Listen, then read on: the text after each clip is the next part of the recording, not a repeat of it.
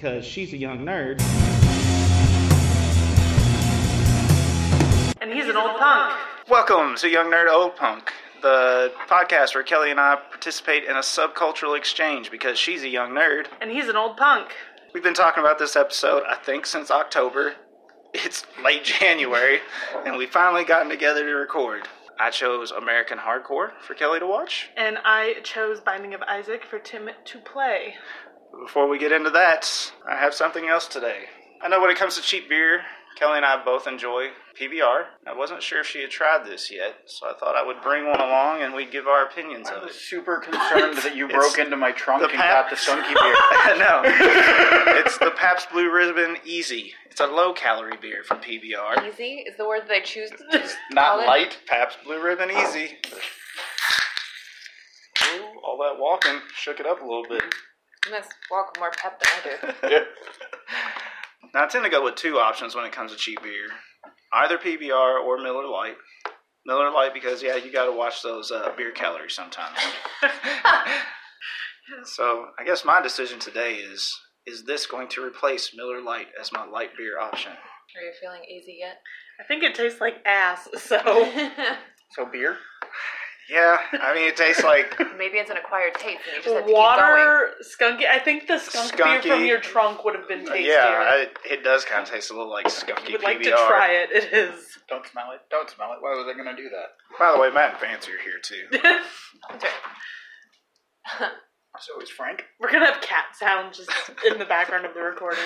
So Kelly, any other thoughts other than skunky PBR? Thank you for the gift. It's horrible. You're quite welcome. I will finish it, but I do not think this will replace Miller Lite as my light beer of choice. It is union made though. Well, that's good. Well, I think pretty much any of them brewed in Milwaukee are, though. I think they're all unionized up there. It was just some of the label I was looking at. And I have one more additional segment before we get into our reviews. Kelly, we're going to play a game of The Smiths or Master P. Are you familiar with either The Smiths or Master P? I know of the Smiths. You know of them. Oh, that's good. Matt, why don't you load up those clips for me real quick? Measure up your dough, take one gram of soda every seven grams of coke, and shake it up until it bubble up and get harder. Until the food is ready, man. Obviously, this is Master P. I was gonna say, hey, this is, This is the Smiths, Kelly. If not, I do not know who the Smiths are. This is The Smiths.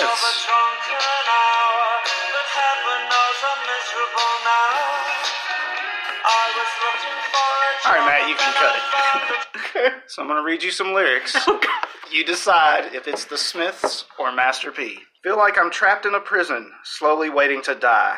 It's getting harder for my people, yet we don't know why. The Smiths. Wrong, Master, Master P. P. I thought it was too obvious. Yeah. kind of want to threw that one in there. Uh, so for once in my life, let me get what I want. Lord knows it would be the first time. Not the Smiths. I already forgot their name. Master P. Master P. Why Oh. do you do this to me? it's wrong again. That is the Smiths. Yep. Fight me like a monkey on top of an elephant. Master P? That is Master P. Yeah. Yeah! Sweetness, I was only joking when I said I'd like to smash every tooth in your head. The Smiths. That is the Smiths. I thought I'd trick you up on that one. It was, again, too obvious, so I picked the other. Too obvious that it was the wrong answer, so she picked the right one. Two more to go. My only weakness is a list of crimes. My only weakness is, well, never mind. Nirvana? the Smiths? That is the Smiths. I'm the first to find out, the last to know. I'm the shit on the bathroom floor. Master P? That is Master P. So what'd you get? Three out of six? Sure. 50%. You should have used the Pabst as my blue ribbon prize. You missed should've. your opportunity. Yeah. You're Yep. loser. Oh, After well. the first one, I was like, There's no mm. going back now. no.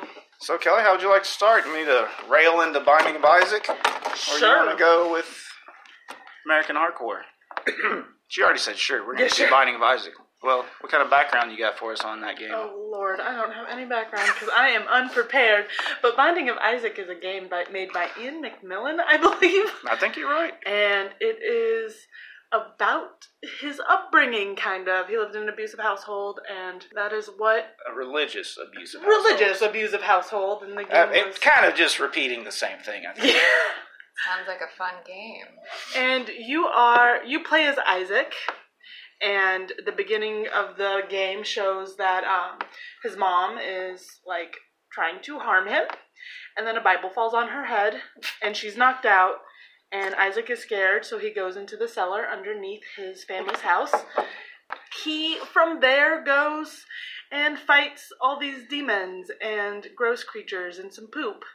Your weapons are your tears, and you get various upgrades throughout the game. Some of them are upgrades, some of them are downgrades, some of them are just mess up the game completely grades, would be the best description of them. That's the game. You it's a twin stick shooter and you're shooting at gross stuff.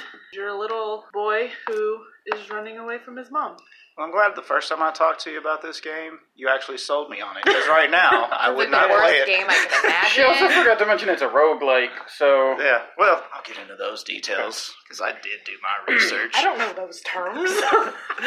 On, upon starting the game, this might not be true for all versions, but the splash screen was uh, from Sam Kieth, who's a comic book artist, and he made probably within my top three greatest comics, The Maxx. So I'm glad he made a little money off me when I bought this game. If you've played games since so around the Nintendo Entertainment System, you will get a hit of nostalgia to start the game because it is very Legend of Zelda esque as far as the dungeons. I mean, that's the basic layout of this game. Uh, Eric was actually in when I, I think maybe I'd been playing a week, and he saw me playing. He picked it up for a little bit because he did ask, like, "Is this Legend of Zelda? And what's this doing on the Xbox?" like I said, twin stick shooter. Oh, each game's randomly generated. Oh yeah, I forgot to mention that part. I guess yeah, each game that you play, Mhm. it is kind of how it's set up. You start a new game basically every single time. Real basic gameplay, not a lot to that part of it. I don't know how to describe it other than twin stick shooter. But that was also kind of one of the problems I had with it. Never felt like I was succeeding because of my actual skills with the game. It seemed far too dependent on what power ups you got or the downgrade, like I said, the downgraded powers, things like that. I played it 64 times and I made one complete run Oh. out of 64. I think if it wasn't procedurally generated, I would have liked it more. Mm-hmm. Like if it was actually stru- a structured game, and but then the game would last what 45 minutes, Yeah. maybe. So people would be disappointed in that. Sneak out. I'm gonna grab my Switch to tell you how many games I have played and then won. I thought she was just so bored by you talking that she was out. Doesn't say how many times I've played, but I have had 856 deaths, and I've killed mom 97 times, which not necessarily counts the number of wins, because No, the no. further you get into, you can kill mom, and then have to win by doing other things. And my best winning streak was two. Jesus, really? Yeah.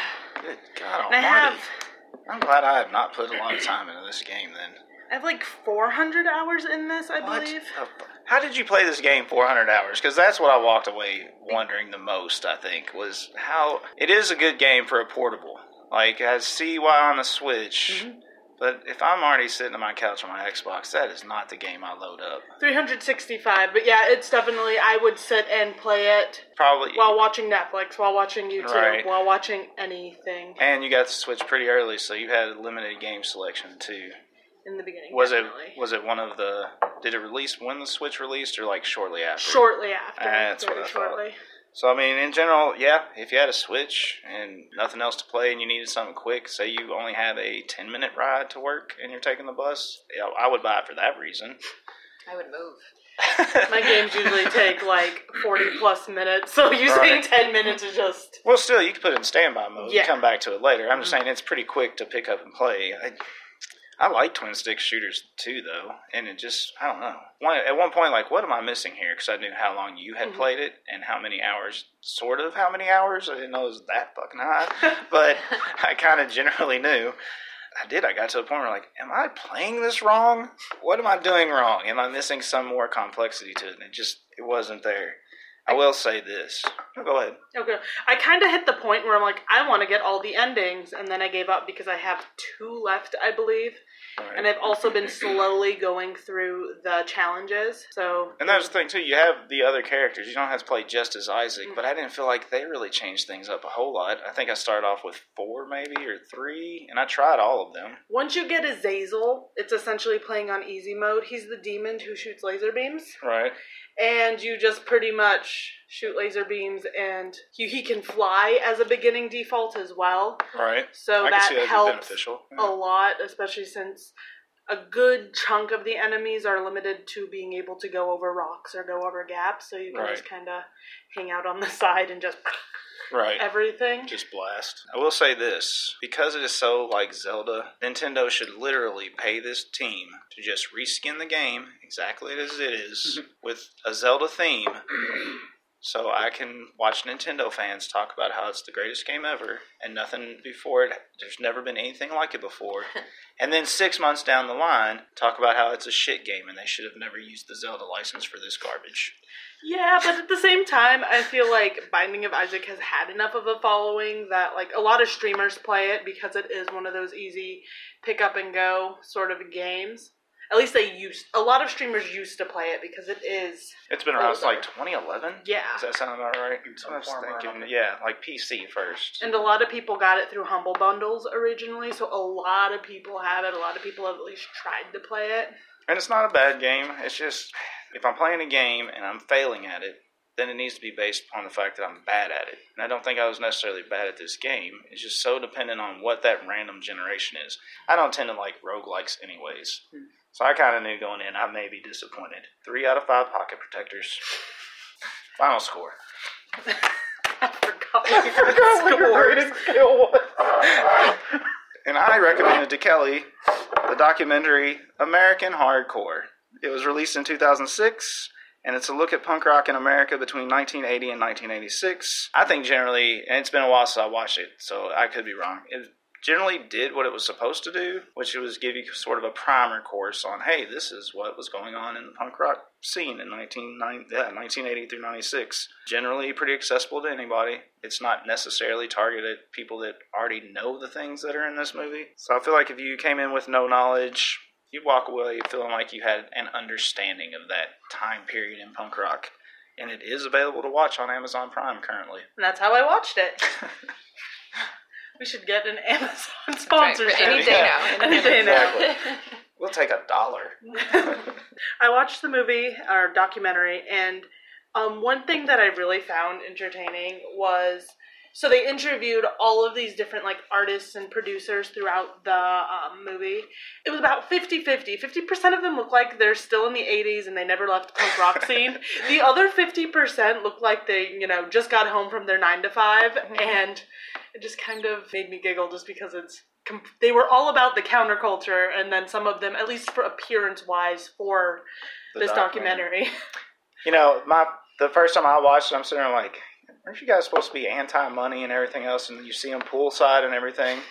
That's at the director's house. oh Yeah, when I found that out, that kind of changed my opinion. Like, oh, okay, so you haven't just turned into some rich white dude that you previously hated. So that did, because yeah, when I was first time I watched, I remember being like, hey, fuck you, Keith Morris. Look at where you're living. Which I'm sure Keith Morris still has a nice house. but we couldn't see it yeah, i also um, something that i found really challenging throughout the documentary was only like the first time somebody was on screen i was able to know who they were which i'm not really good at tracking like faces and people especially when there's like i'm sure it was only like 20 to 30 but it felt like a million people that they interviewed Oh yeah, no, it was they pretty much hit everybody you could, and I think that's once you mentioned that on Twitter, I thought about it, and maybe they did target to well, basically me as the mm. audience because I knew their names before they popped up who they were.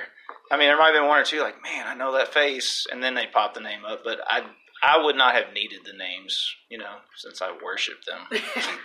Something that I found a lot of, I found really funny. Sometimes I watch everything with subtitles on just because I find it easier. And for some of the portions of like the live shows, they'd have like spot on subtitles, and other Right. times it would just stop trying. Right. So it was just Too really much. wonderful. They're just like, yeah, no. Curious, was there anybody in the documentary that stood out to you more than the other people in it? Um, definitely can't remember the names, but um, I wasn't aware in like even the early punk rock scene that there were um like people of color who were part of it. Right. And then I can't remember the band, but they ended up transitioning to reggae, which I thought was really interesting. Oh, I can't remember off the top of my head, but honestly, yeah, actually, from the get go, the reggae scene and the punk rock scene, at least in England, were fairly intertwined, actually. So, I mean, that would have been carried over to America. That's just how it works. Something other fun that I saw in one of the like pictures that they like put up is because a lot of it's kind of slideshowy almost. Yeah. Um, it was there was somebody in Iowa State shirt. Oh yeah. At least it was Go Cyclones. it was yellow. It was red with yellow font and it said ISU. I'm pretty Uh, sure. Yeah, it has to be Iowa State, right? So it was just kind of a hey, that's a thing I recognize. Kind of wonder who that was. That Because was someone It was just somebody at like a show. right. Just like a Oh, random okay, guy. just so rando. also um something i found really interesting is a lot of the like recording was kind of just a one and done sort of deal they performed it as if they were at a concert whereas like now for any sort of recording there's so much extra mixing and, Right. And those bands would have too if they had access to money to do that, honestly. but it also makes sense too because like of the albums tim's had me listen to over time there's a lot more like energy and less of that like perfection in a lot of these things Oh yeah, definitely. So at one point they played the song Red and or Seeing Red. Oh, for Minor Threat. yep. And I was like, is that your kid's favorite song? Actually, oh my god, that's funny. Uh, I didn't do it on purpose, but recently the wife asked me to put together a flash drive for her car of my music so he could have it in her car. That song is on there. Perfect. I didn't even mean to do it, so that's funny. And something other, like just some comparisons, was at one point there was a quote that was, No one said this is going to be on the radio. Like it was completely not the point of the whole scene. But like in 2008. Let me stop here, because that's bullshit. Nobody gets in a band to not sell records. I mean, yes, they say that, and every punk rocker around the world will tell you that, but in the back of their fucking head, they want to be on a major label and they never want to have to work again. That's for sure.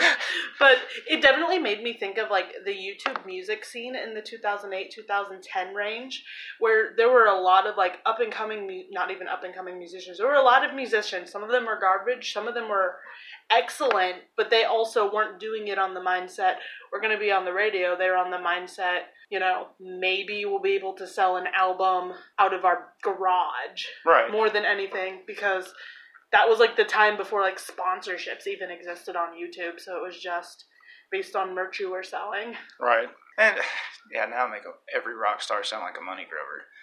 On the other side, if you aren't actually passionate about the music you make, you don't get on a record label either way. So they also care about the music, but they're okay with making money and not having to work for a living. Yeah. Who would not be? And one of my final thoughts about just like the creation of the music was like all this stuff they talked about that they did DIY, so making the posters, which I've seen and definitely saw in the zine that I reviewed. But I wasn't aware, like, apparently one of the bands found like a record sleeve and cut it apart to make a pattern, printed the pattern, then folded and Elmer's glued it all together. And it just is crazy to think about. Still goes on to this day in scrubby little basements all over America. And uh, he, the number he's like, it had to been like 10k number, the number of albums, and I'm like, that's crazy. yeah, it is. Like I'm sure they had some sort of assembly line with their three friends. You know that. Me and Matt are like really interested. and then um, the other part of the whole thing was kind of about the concert scene for the punk rock. Like it was kind of intertwined, but in my brain it was like two pieces. Right. And something I found really, really interesting was like, if the cop showed up, you just punch a cop. Like, and these kids, a lot of them were like 13, 14, 15 year old, and I'm sure the parents weren't aware what was going on, but whose four, 13 through 15 year old parent, like, lets them just, oh, I'm going to a show tonight? My parents dropped me off until I could drive myself. Keep in mind, I was born in the 90s and lived on an Air Force base, so. And I had one of those abusive religious parents. Not really. I had a religious parent, but not the abusive part. Mom's gonna hear this and she's gonna cry. She's asked before. It'd be her fault if she listens to it. It's not my fault. and um like the growing of it like the kids in dc they made comments that they all were like kids of politicians kids of bankers kids of pretty much all of the people that they were against which makes sense because nobody likes their parents when they're that age Or politicians. or politicians so obviously this came from like the kids wanting to prove you suck yeah. Thanks for fucking up my future, mom. And- Dad. really pounding my mom tonight. Phrasing, Tim. Um, So some things from like the concerts I came to conclude is that like punk rock is very punchy. Like it makes me nervous. It was. How it was portrayed in the Yeah, documentary. it, it can be. I don't think it is as much today. It's it's not in the Des Moines area. I can tell you that much. a lot, a lot of standing around, talking to your scenester friends. There's a lot of standing around in Des Moines, period. So And it's pretty much part of our culture. it's gonna intertwine. Just like um White it- people standing around. in the beginning, apparently DC was a lot more mellow than like the West Coast. Is again If what- you if you only looked at the hardcore scene, yes. But if you backed up a few, maybe like two years earlier, I don't think that's accurate at all. Yeah. Also, the fact that a lot of these people were really good record keepers just boggles my mind because they're talking about how they were like sleeping on other people's couches, sleeping in essentially like trap houses, is how they were described. Yeah. And yet they have boxes and boxes of their first set list, all their posters, and somebody like. I'm not that organized, so sometimes I'm like, how did you remember to keep this? Like sometimes I'm like, ooh, I should keep that, and then it just kind of Ends up in the pile of other ends up in the pile, and then this is like chronological boxes they had going on. That's psychotic. Yeah, it is, but it's it's awesome because they. I do mean, have- I I still have a bunch of shit around my house, but I'm not putting it in chronological order. What about alphabetical order? Not even alphabetical. How would you find anything? Honestly, if it can't hang on a wall in my basement, it goes in the trash. That's kind of how that works. I'm pretty sure Fancy uses the Dewey Decimal System at home for everything. That would be so satisfying. You should see all the flyers from her punk rock band. Amazing.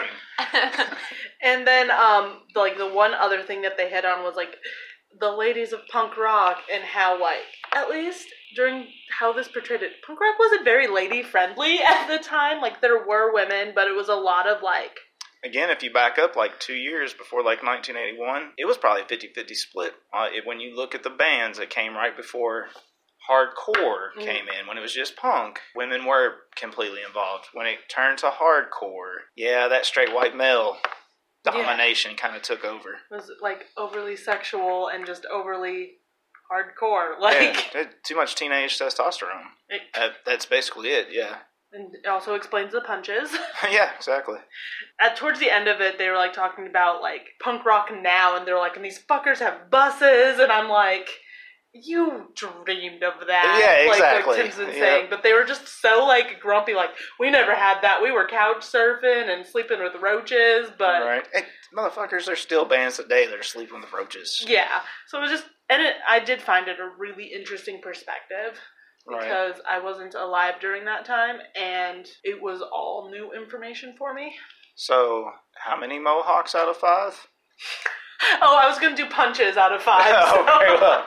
Yeah, I was kind kind of setting you up for some scoring system. I know. I was really excited. I had a scoring system, so um, I'd say like like three and a half punches out of five. Hell, that's better than Binding of Isaac got. All right. Please follow us on Twitter at Frisky Discs. You can find this podcast on iTunes, Stitcher, or wherever you find your podcasts.